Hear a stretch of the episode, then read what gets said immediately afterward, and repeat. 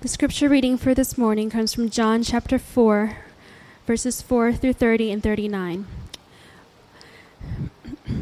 Verse 4 Now he had to go through Samaria.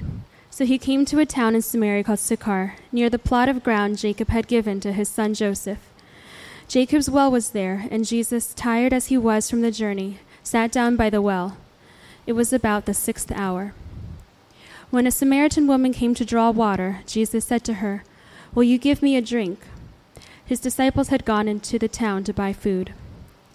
The Samaritan woman said to him, You are a Jew, and I am a Samaritan woman. How can you ask me for a drink?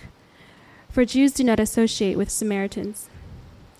Jesus answered her, If you knew the gift of God and who it is that asks you for a drink, you would have asked him, and he would have given you living water. Verse 13 Jesus answered, Everyone who drinks this water will be thirsty again, but whoever drinks the water I give him will never thirst. Indeed, the water I give him will become in him a spring of water welling up to eternal life. The woman said to him, Sir, give me this water so that I won't get thirsty and have to keep coming here to draw water. He told her, Go call your husband and come back. I have no husband, she replied. Jesus said to her, You are right when you say you have no husband. The fact is, you have had five husbands, and the man you now have is not your husband. What you have just said is quite true. Sir, the woman said, I can see that you are a prophet.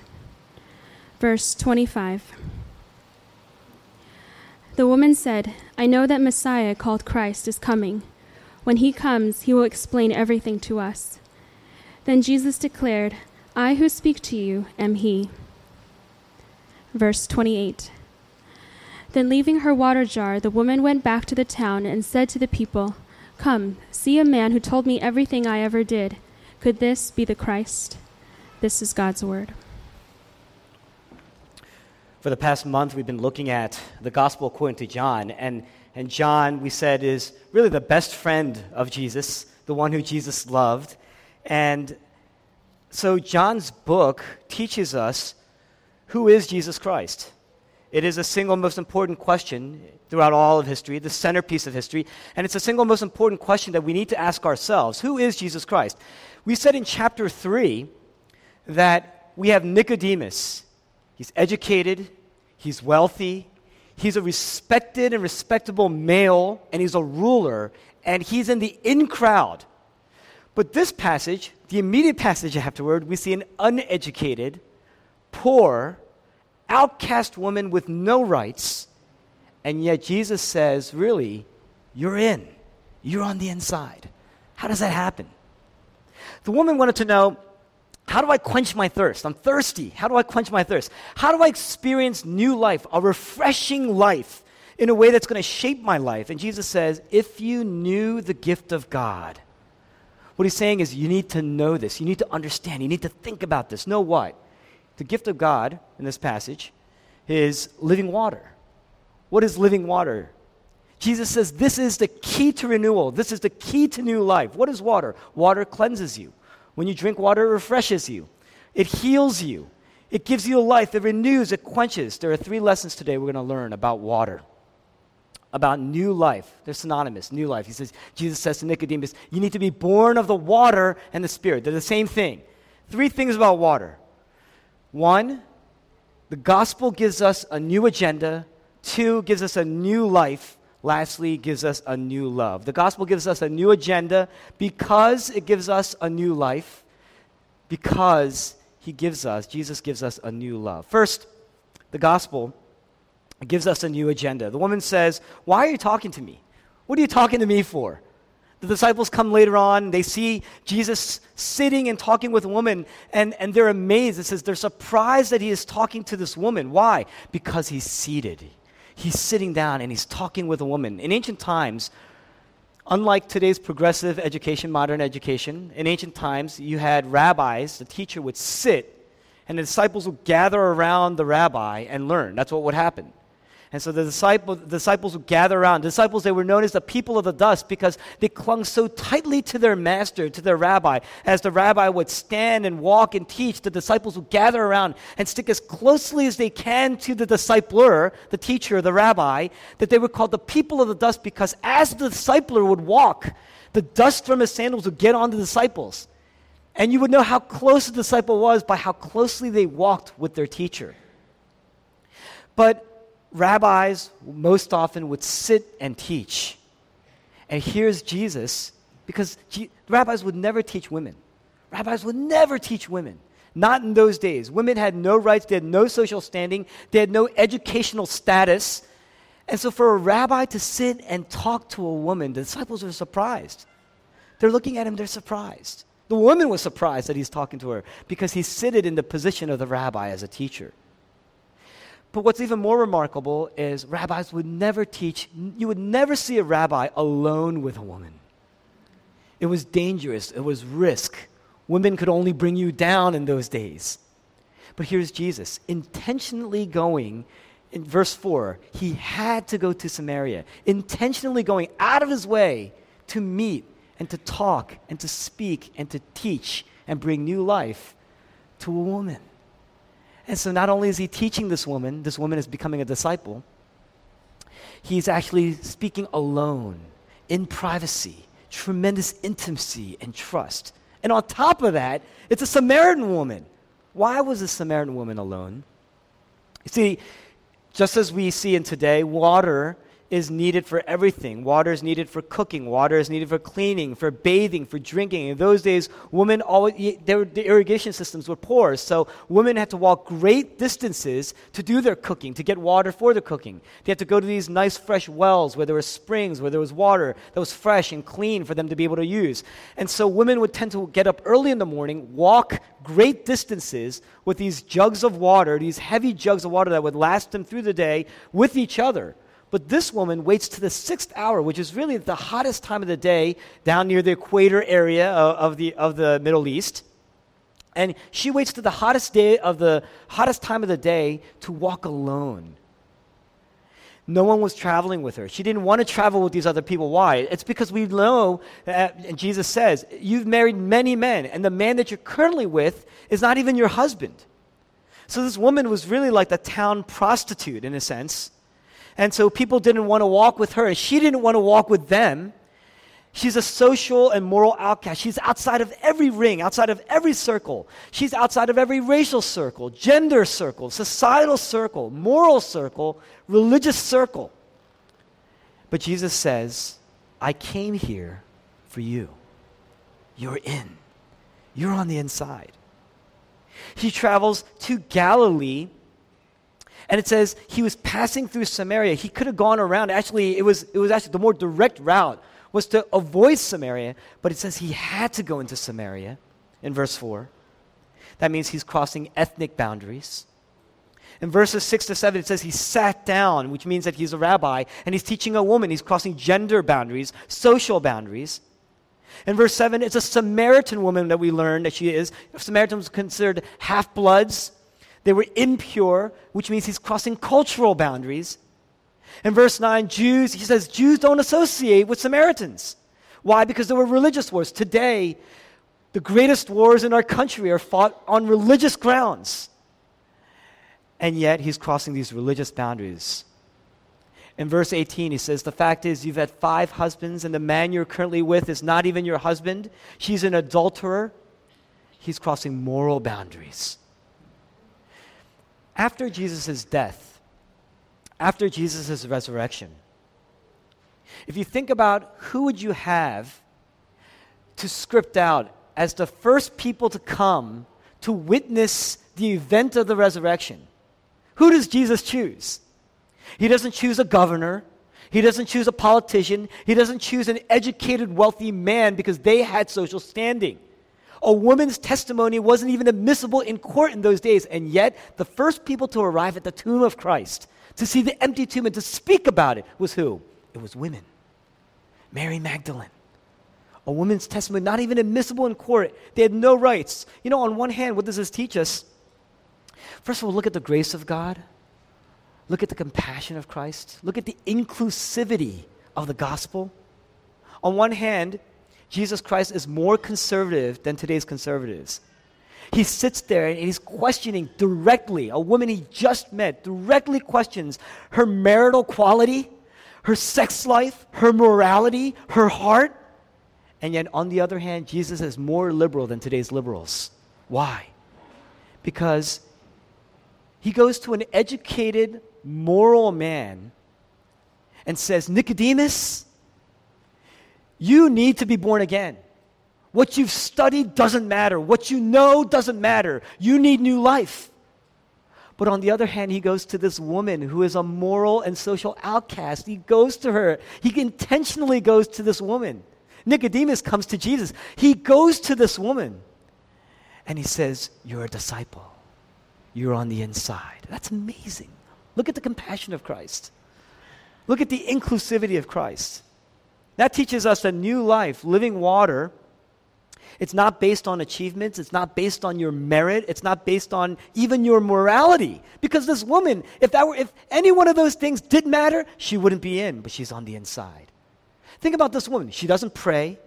She doesn't go to the well seeking God. She doesn't go to the well seeking, expecting to see God, expecting to meet Jesus. In fact, if anything, she's running from the religious. She's running away from those people. Jesus says, You're coming for living water. Does the woman say, Yeah, you're right. I've been searching for this all my life. I need this. Please give it to me. No. She just came for running water. She just came for water, water to drink. There was no intention. You don't see anywhere in this text in the beginning that she had any intention to meet God. And yet, what does Jesus teach her? There is no ethnic boundary I would not cross for you. There is no cultural boundary I would not cross for you. There is no gender boundary or risk that I would not take for you. There is no social risk I would not take for you. There is no religious risk I would not take for you. There is no moral boundary I would not cross for you. He had to go to Samaria. He went out of his way. He crossed every boundary. By going out of his way into Samaria to meet with this woman, he was crossing every boundary. The gospel gives us a new agenda. If you see Jesus crossing every boundary for your sake to meet with you today, you would be convicted and compelled to cross every boundary to meet with others. Why? Why would you do that? It's because the gospel gives us a new life. Brief summary verses 4 to 7. Jesus is on his way to Galilee, goes out of his way, goes into Samaria. It's the sixth hour, right around noontime. And at that time, at the same exact time, the Samaritan woman is, is really taking, starting her day and coming in to draw water. And you see from verses 7 to 26, this conversation, which actually, when you read it, literally seems incredibly choppy to us. There are a lot of parts of this that don't make sense to us, but to Jesus and this Samaritan woman, the conversation makes absolute sense to each other. They're dialoguing, they're jiving with each other, they're tracking with each other. Jesus is saying, I am offering you, I would like to give you something more than just forgiveness. I'm going to give you a new life. I'm going to give you more than just a pardon. I'm going to give you a new life altogether, a fresh start. Living water means newness, water means cleansing. It's synonymous with the entrance of the Holy Spirit in our lives. We talked about this when Jesus is talking with Nicodemus. He says, you, If you want to see the kingdom of heaven, if you want to see, if you want to enter the kingdom of God, you need to be born again. You need to be born of water and the Spirit. Water is synonymous with the Holy Spirit, new life in our lives. Jesus says you need to be born of water and the Spirit. Now, we don't live in this climate like we do, like they do in the Middle East. So I'm willing to bet that there's not a single person in this room that's ever seen anyone dying of dehydration. But they say it's one of the most painful ways to die. Because our bodies in reality are made mostly of water mostly of water. So you, our bodies, even if you don't feel thirsty, our cells are constantly craving for water. Constantly, there's a tremendous need, constantly crying out for water. And so when you get dehydrated, it begins with headaches, moves into a dry throat. Eventually, you, eventually they say it turns into searing heat, almost as if there's a fire inside your body. And there's pain, this torment, this burning inside until finally your body just corrodes away and dies. It's a very long, slow, painful death.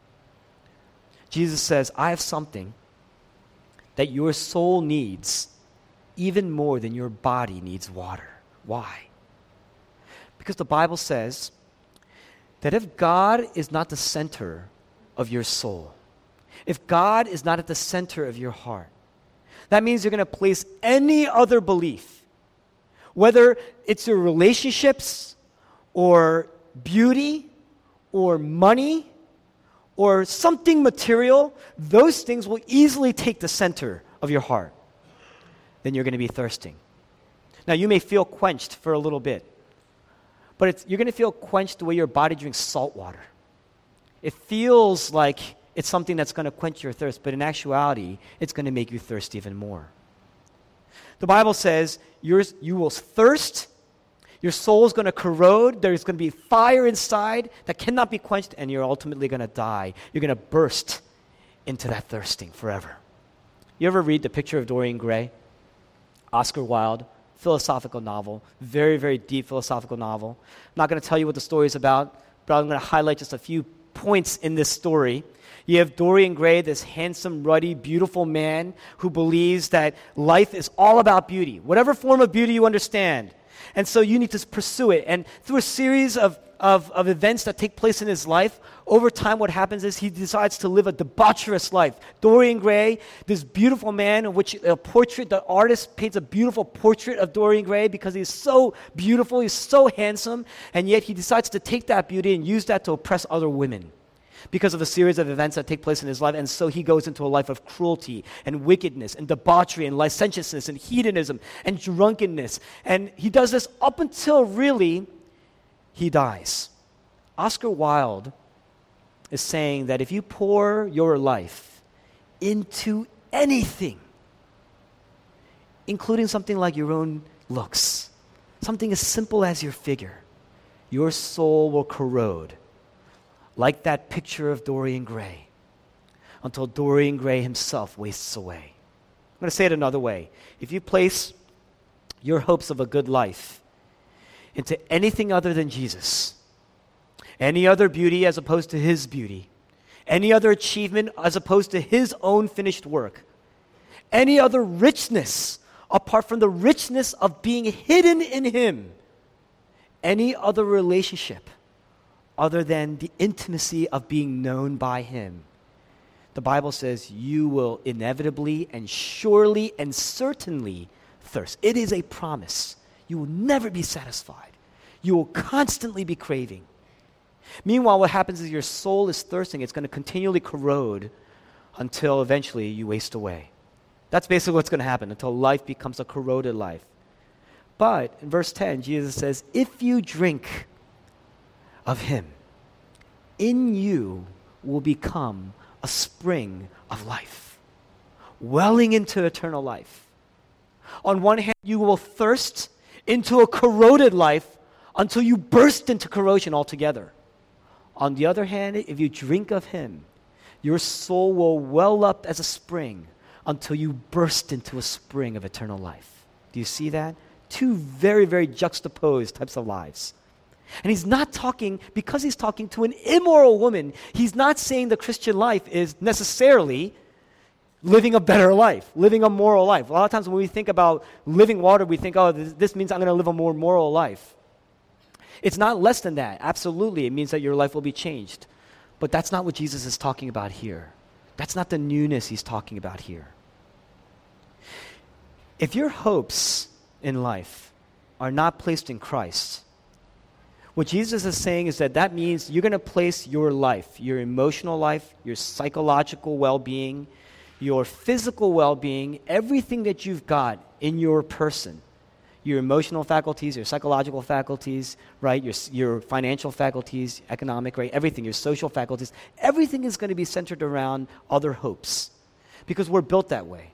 We're built to worship. That's called worship. When you place all of your faculties into something, you're worshiping that thing. And so, in, the, in a given moment, if it's all placed in a relationship, and that's, that's a risky thing because, you know, if you think about it, our relationships, it's broken people coming together with other broken people. And that's never a positive thing. That's always a dangerous thing. But when you do that, you're worshiping. And that means there's this burden that starts to develop in your heart. Because all of your hopes for significance and meaning get placed into a job. And the thing is, when you lose that job, what happens? All of your hopes, your significance, and your meaning go away. If all of your hopes for intimacy are placed in a person, well, then what happens is when that relationship falls apart, or even if it's altered a bit, then your hopes for intimacy will die. If it's placed in purpose and meaning and significance, when you lose your job, when you lose your friend, when you lose your salary, what happens? Life is going to fall apart. And that is what Jesus means when he's saying you're going to be thirsting. The thirst is knowing that there's despair, hopelessness because I've lost everything. Now, relationships are difficult. They're great, but they're difficult because they're not going to quench your thirst. But we think we're so we, we so much want to believe that one relationship is going to quench our thirst. But the problem with relationships is the person that you're in a relationship with, whether it's a friend or a significant other, they're not always going to be accepting of you. You're going to fight at times. You're going to disagree sharply at times. And you, if you place your hope in a given relationship, it's going to kill that relationship. It's going to kill that marriage. Because your expectations that are built up into that relationship, when they fail, the pressure and the burden that falls on that broken person who's never meant to satisfy you in that way to begin with, it's going to it's gonna kill that relationship. It's going to kill that marriage. It's going to destroy your children. Think about it. If you place your hopes of being acceptable and worthy and significant in raising a good child, a perfect child, a healthy child, and that child gets sick, you're going to blame yourself until death. If that child uh, turns out to live a, a bad life, what happens? it's going to be it's going to be on you. You're going to feel like it's going to be on you. The pressure and the burden of being able to uh, raise a person into perfection. And yet we're all broken people. We're born this way. It is impossible. You're driving a 10 ton Mack truck over a bridge that can only hold two tons. It's inevitably going to collapse. And you're thinking, you're just hoping that you can make it across. And nine times out of nine, ten times out of ten, a hundred times out of a hundred, you will never make it across that bridge. That's what the Bible's telling us. That's what it's saying.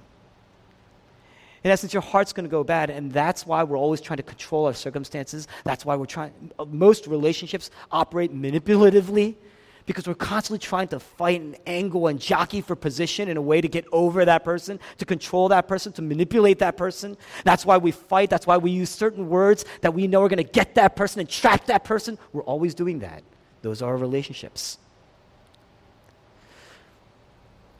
Jesus, in verse 15, as he offers this woman living water, the woman says, I want this water.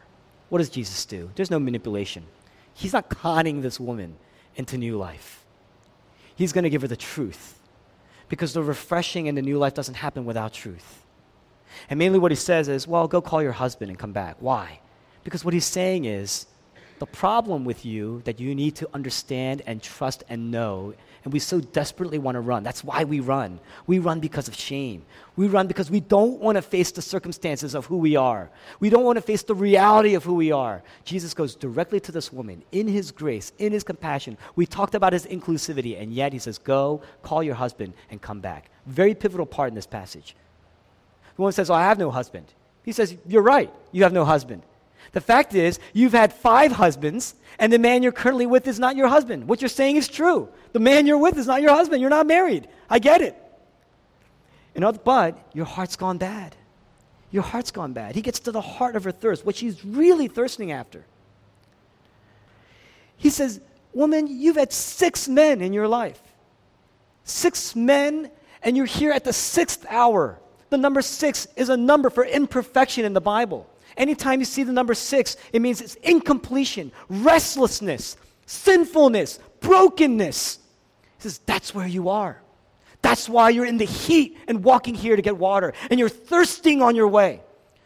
And that's why you got six men, because you're thirsting on that journey too. And that's why we go job after job, and that's why we go friendship after friendship, when we cannot maintain these things, but we want to control these things in our lives. That's why we're constantly trying to angle our way, deceive our way into things. Don't we do that? Come on, we all do that. Every one of us has something that we desperately want to manipulate to control, to, so that when we have it, we can say, Yes, I'm okay. I'm all right. I'm acceptable. I'm worthy. I have significance in life.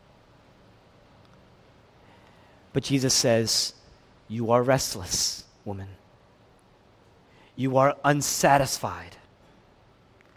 You came at the sixth hour with six men. You are tired. You are hot. You are restless. You are sweating. You are working. Aren't you tired? That's really what he's asking. Aren't you tired? Because I can give you a lasting hope. I can give you a living justice. A lot of us pour into just wanting justice. But the justice doesn't come without fulfillment, and the fulfillment doesn't come without satisfaction and joy, the spring of water welling up to life. If you pile into yourself, if you pour into yourself, you're always going to be thirsty. That's what Jesus is saying. But when you pour into Christ, he says a spring is going to well up and overflow. Relationships stop being about you and what you get out of it, but what you give. No matter what happens, my life and my joy will bubble out. You can't stop a spring. He says it's going to be a spring of water welling up. You can't stop a spring. You can't stop a spring of water, right? How do you know that Jesus is coming into your life? How do you know that Jesus is coming near into your life? I'm going to give you three things that we see here briefly so that you have an idea. When you put yourself into this story, you can say, maybe Jesus is coming into my life. Here's this woman, he's, she's seeking everlasting love, right? That's why she's at the number six. Six men. And actually, her life isn't getting better. It's not like the marriage is leading to a better marriage, which is leading to a better marriage. She's actually not even married. She's actually downgrading here. She's losing hope here. She's been pursuing love at great lengths, at great cost cost of her reputation, cost of her religiosity, her morality. And Jesus is saying, Your pursuits have led to more thirst, no joy. You've been robbed and you're thirsting, and you're tired alone. Today we hate being alone. But I'm telling you, because we say, we believe if you're alone, I feel like I'm cursed when I'm alone. In our world today, in this connected life that we live. But if you think about it, if this woman did not approach Jesus alone, the conversation would never have happened. If this person didn't come alone in her shame, in her brokenness, this conversation would never have happened. That's how you know Jesus is coming in. If today you feel, there are people here who feel isolated because they've screwed up. But if you think about it, for this woman, it's the screw ups that got her alone. And, and her aloneness is what got her to Christ. And so that means that there's always hope. You never stop hoping.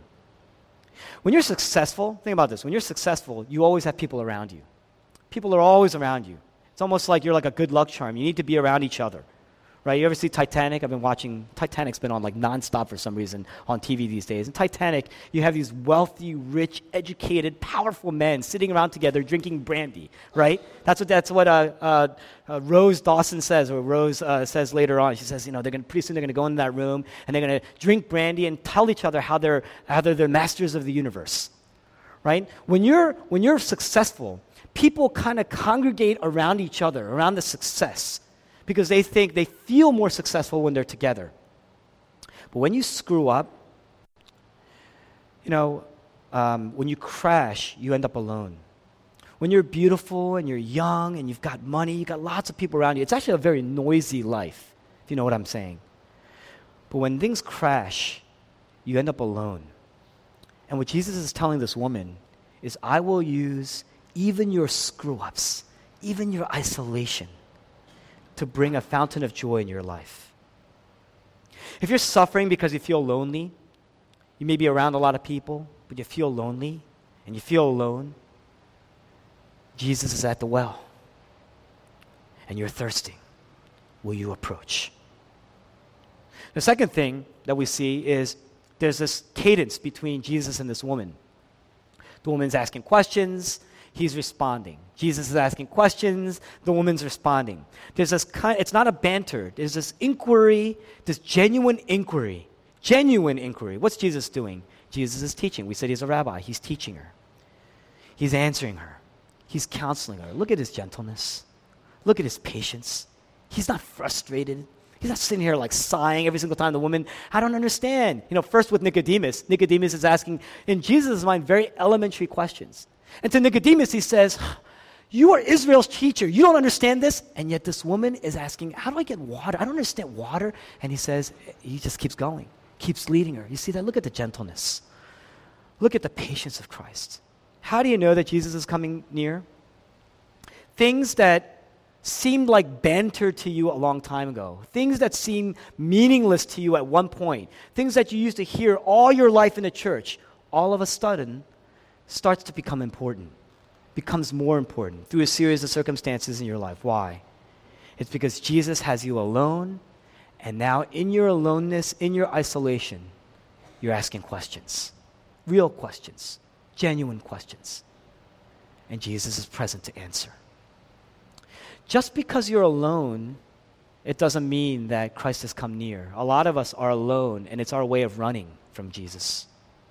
But when you're alone and you're asking, and you have the Word in front of you, and you have people around you that you have access to, there's the possibility of inquiry and response.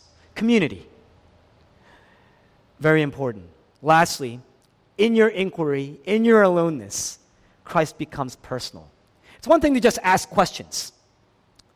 you know, as a pastor, I, I, sometimes walk into a community group, sometimes have a Q&A session.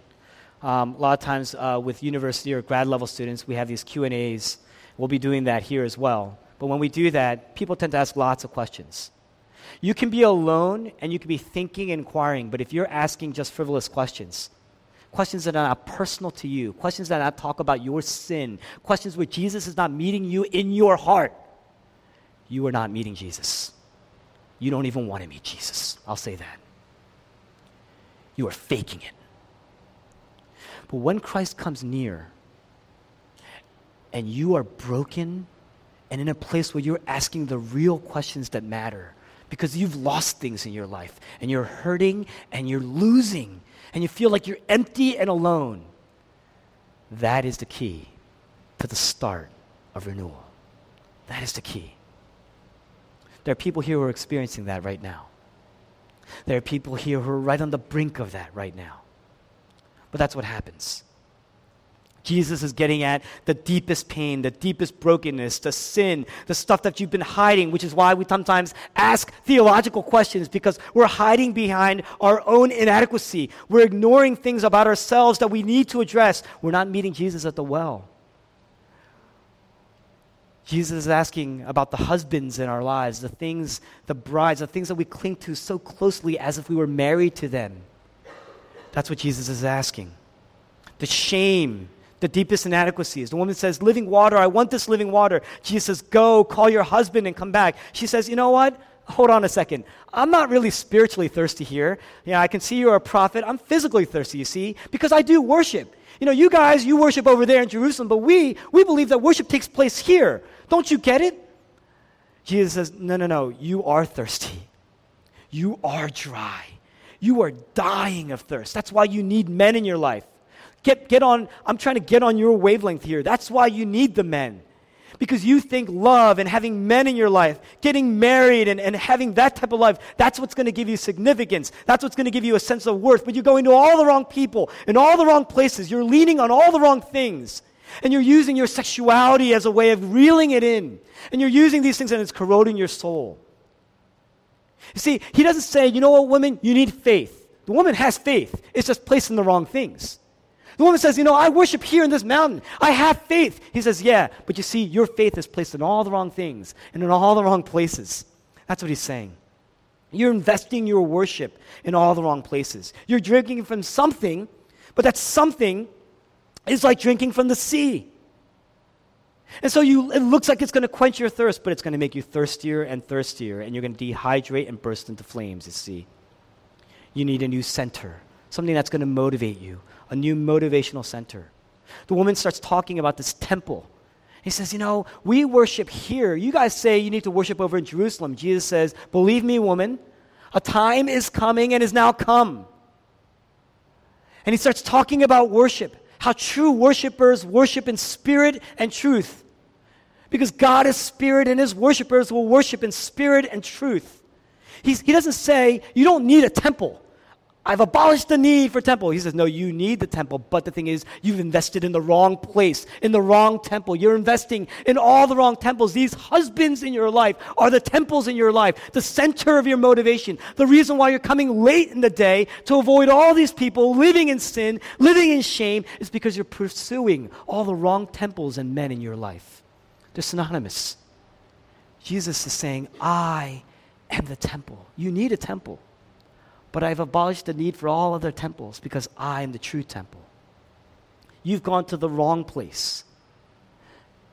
True worship happens in Jerusalem, where the temple is.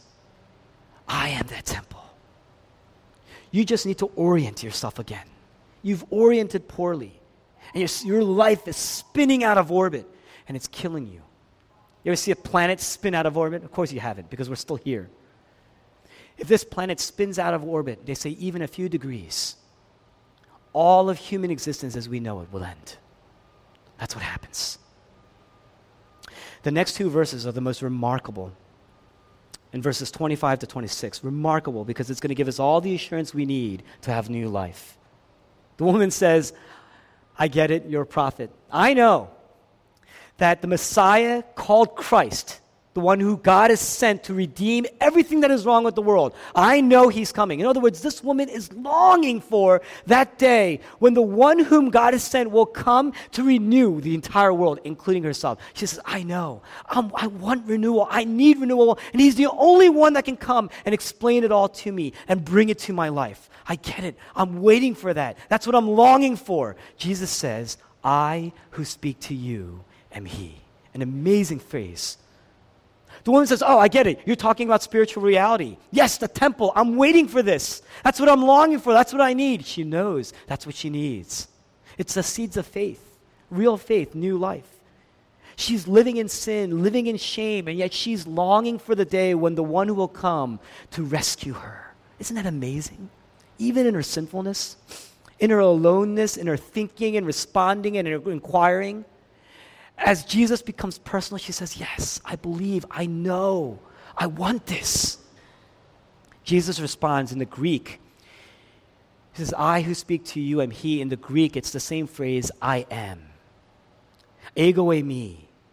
That phrase, when you translate into Hebrew, is the same phrase when Moses, in the book of Exodus, the second book in the Old Testament, Moses approaches God. God says, I want you to go to tell the Pharaoh, let my people go so that they may worship me. Free them so that they may worship me, which is really what's happening here. And, and, um, and Moses says, Well, what happens when they ask me, Who sent you? What do I tell them? God says, You tell them, I am. Ego eimi. Jesus says, I am. The woman says, I'm waiting for the Messiah, the one who's going to come to redeem the whole world. Jesus says, I am. It's a very, very specific phrase. Jesus saying, I am that spiritual reality you've been craving. The reason why you're looking for all these men is because you're looking for me, the seventh man. Seven is the number of perfection, completion, rest. Rest in me. I am. I'm the reality you're craving. The reason why you're sleeping with these other men is because you lack an intimacy with me and you're still looking for them. That's why it's never going to end. You're looking for this man to give you worth. The only person who ever can give you worth is the one who is not broken, and that is me. I can give you love, a lasting love, and eternal justice. I will bring justice into your life in a way that will free you eternally. And it's real. I'm here. I am. The epilogue is amazing. Verse 28 to 29 and verse 39. The woman, the disciples come back. They're surprised that Jesus is talking and teaching this woman. But what does the woman do? That very thing that's causing the sag in her shoulders, that made her labor and sweat, she leaves it behind. She leaves it behind and she runs back into the, to the town, to the very people that she's been avoiding all her life. Why? Because she has new life, because she has new freedom. Her thirst has been quenched.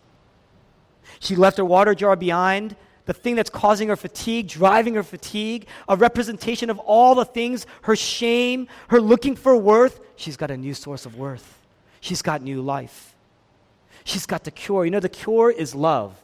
It's not less than love, it's the right love, a greater love, We so much settle for lesser loves in our lives. We're constantly looking for husbands in our lives in the form of intimate relationships. We're constantly looking for husbands in our lives. It's not just women. This is men. We are looking you can never truly be a good husband for that matter unless men you become a good bride of Christ first. We're constantly looking to get married to something and we're looking for it in our jobs and our wealth and that's where we're constantly comparing ourselves to other people and where they are status-wise versus where we are. It's because we're looking for an ultimate status. We will never be satisfied satisfied.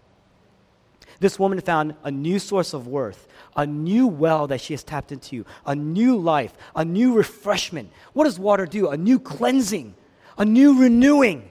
She's getting all these things and it's pouring into her. And so she runs and she's just compelled to go back to this town. This town that has rejected her. This town that has made her an outcast. She runs back and says, What? You gotta come. Let me help you. That is an amazing thing if you think about it. The gospel definitely transcends all agendas in our lives. This woman who's been hurt by the town goes back to the town and says, Let me bring you something that's going to save you. And what does it say? Many of the Samaritans in that town, verse 39, came to know Jesus on account of the testimony of this woman. Come and see a man who has told me everything I've ever done.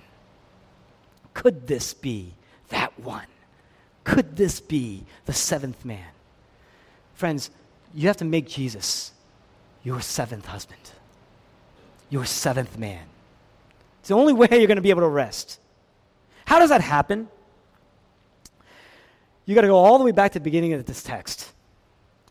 In verse 6, the entire place, the entire setting, this passage takes place in the context of Jacob's well. Who is Jacob? Jacob is one of, known as one of the patriarchs in the book of Genesis, the first book of the Old Testament.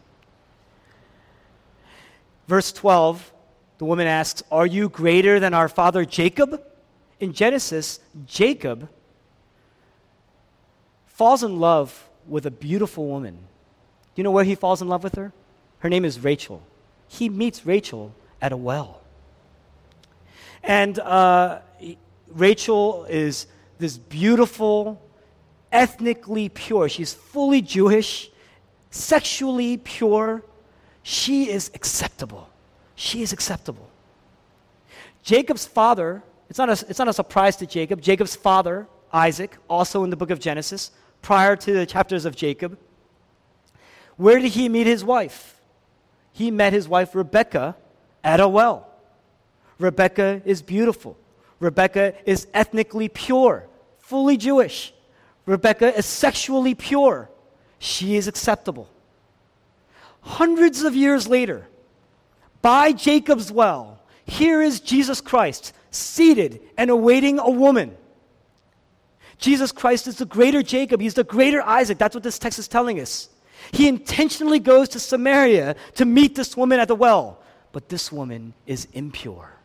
This woman is outcast. This woman isn't even ethnically pure. She is a mixture. She is a half blood. She is unacceptable. Why does he do this?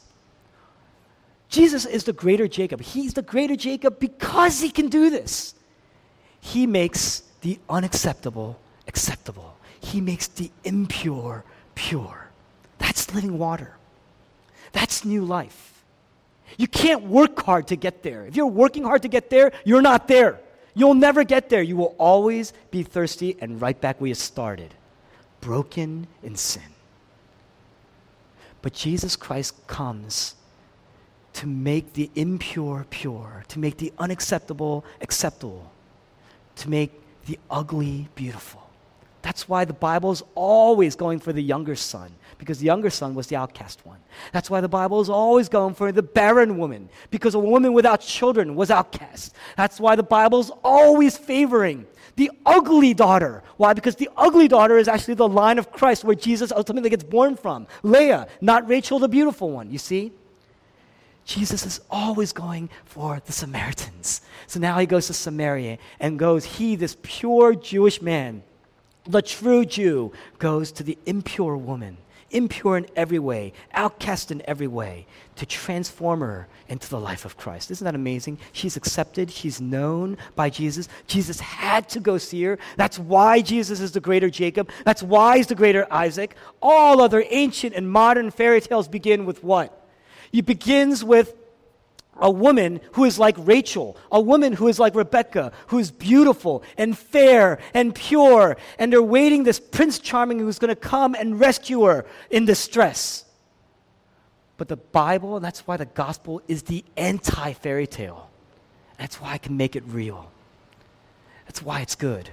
That's why it's good news. Because Prince Charming, the most perfect man who ever walked the earth, doesn't go to the fair maiden but goes to the unfair maiden, goes to the impure woman, goes to the sinner, the broken, the lost. That means the only prerequisite to getting living water is what? You say, I'm thirsty.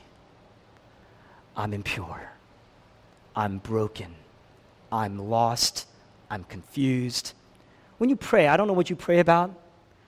Most people, we pray about the things that we want and we pray about the things that are good, we very rarely come to Christ and complain about our brokenness and the broken things that are done to us. That's what this woman is dialoguing with Jesus about. That's what Jesus addresses and approaches her brokenness. Can you do that? The gospel is the ultimate Prince Charming who comes to the rescue of the ultimately impure, ultimately unacceptable, ultimately outcast person to make them pure and beautiful in his sight. That is an amazing thing. Verse 19, the woman says, You're a prophet. I'm talking theology. Where is worship? Jesus says, Listen, it's not that you don't need a temple. The Holy Spirit is coming. A time is coming and now is. Anytime you see the word time, it is the word hour in, in Greek in the book of John. And anytime you see the word hour or time in the Gospel of John, he's referring to the cross. The cross is coming. A time will come when now you will be able to worship God wherever you are, whoever you are. You need a temple, you need a center. Everyone's got a temple, everyone's got a center, everyone's got a husband. The thing is, you've been worship, you've been investing it in the wrong place, in the wrong people. And that's why you're thirsting. I and the temple, I and the sacrifice. Through me you will find access. Through me you will become acceptable. You will be worthy. The seventh man, perfection, completion. How does it happen? On the cross. Jesus says, I am thirsty. I thirst. He wasn't just talking about the physical thirst. Because if he was talking about the physical thirst, then he would be saying, I'm in pain. The nails in my hands, the nail in my feet, I'm in pain. I'm suffering the crown of thorns. But he says, of all the things that he could have uh, complained about, he says, I thirst. Because it was more than just a physical thirst. Jesus Christ was ailing and suffering because what he says is, My God, my God, why have you forsaken me? The center of my worship, my worship, my water, my living water has left me. That's what he's saying, has departed from me. And I am forsaken, and I am dry, and I am thirsting, and my body and my soul are burning up in torment. I'm suffering hell. What is hell? complete separation from God. God has forsaken me. He said, I am suffering hell. My body and my soul are crying out for God, and there is no God. There is no, my soul is seeking after God, and God has left me. That's what he says. I'm burning up. I am in torment. My soul longs for God. I am disoriented. I'm suffocating. I have no access. I'm thirsting. I'm crying out for God. I need living water, but it is gone. It is gone. And when they stabbed him with the spear, out flowed blood and water. And he did it for me and he did it for you. Jesus Christ was forsaken so that you could be accepted. Jesus Christ was abandoned so that you could be accepted, brought in, and loved. Jesus Christ was disowned so that you could be adopted. Jesus Christ died alone, completely alone, cosmically alone, so that you will never be alone.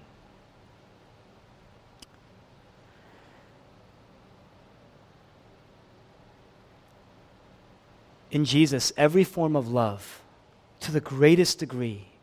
He scaled the heights of Calvary and he descended the depths of hell for you. Do you see that? If you do, that is the end of your thirsting. Because your job won't do that for you, you see. Your job will make, you will make demands of you and make you labor and sweat and work and thirst. Your children can't do that for you because your children have, are broken and they have many demands. And so they're constantly demanding, constantly craving. They cannot fill you. Your spouse cannot do that for you because your spouse is broken. Your spouse is, has more sin because they've lived longer. And as a result, they're constantly broken and needy. You can't do that for another person because you are broken. You have needs and you have demands, and that will make that person thirst, especially if you force and manipulate them to put their lives hidden in you. Do you get that? You can't do that. What you need is Jesus Christ, a perfect lover who will transact for you, give you his righteousness, and take away your sin. That is living water. That is new life. That's salvation. Jesus Christ on the cross. When you see that, there's your worth. Questioning your worth, questioning your purpose, questioning your significance, there it is. Only that can break you free of your idols, reorient you to a new center. Look at the woman. She runs back to the very people that she was avoiding because of her brokenness. Why? Because she's no longer broken. She's no longer broken, she's healed. It's already and not yet. She's already healed. And now she will serve. And now she will grow. And yes, she will live a more moral life. Of course. But it's not, that's not, a new life is not a new morality. It's the heart that drives it. She's accepted, therefore she obeys. If you obey so that you will be accepted, you will thirst for the rest of your life. But this woman is accepted, and therefore she obeys. Do you see that? Do you see that? If it can happen to her, it can happen to you. If it can heal her, it can heal you. If it can redeem her, it can redeem you. Do you believe it? If you say, Oh, I'm trying to do this, I'm trying to believe, then you don't believe you know, you don't believe. You ever drive on a road and you realize your eyes are getting bad? Some of us dangerously do that, and you look out at the sign and they say, Do you see that sign? It's so obvious to other people, but then you're like, you don't realize until then that your eyes have gone bad, and you squint and you, you still can't make it out. You say, I'm trying to see. Do you see then? No. In John chapter 3, as Jesus is talking to Nicodemus, he says, If you behold Christ, he will be raised up like the serpent, the bronze serpent in the desert, and those who behold him will look and live. Stop trying. It's the end of trying. Just come in your aloneness and brokenness, dialogue and inquire and get personal with Christ. Do business with God. Now is the time. Then you can think, make Him personal. And when you conclude that He is I am for you, broken for you, then you will be healed and you will never thirst again. Do you believe that? Let's pray.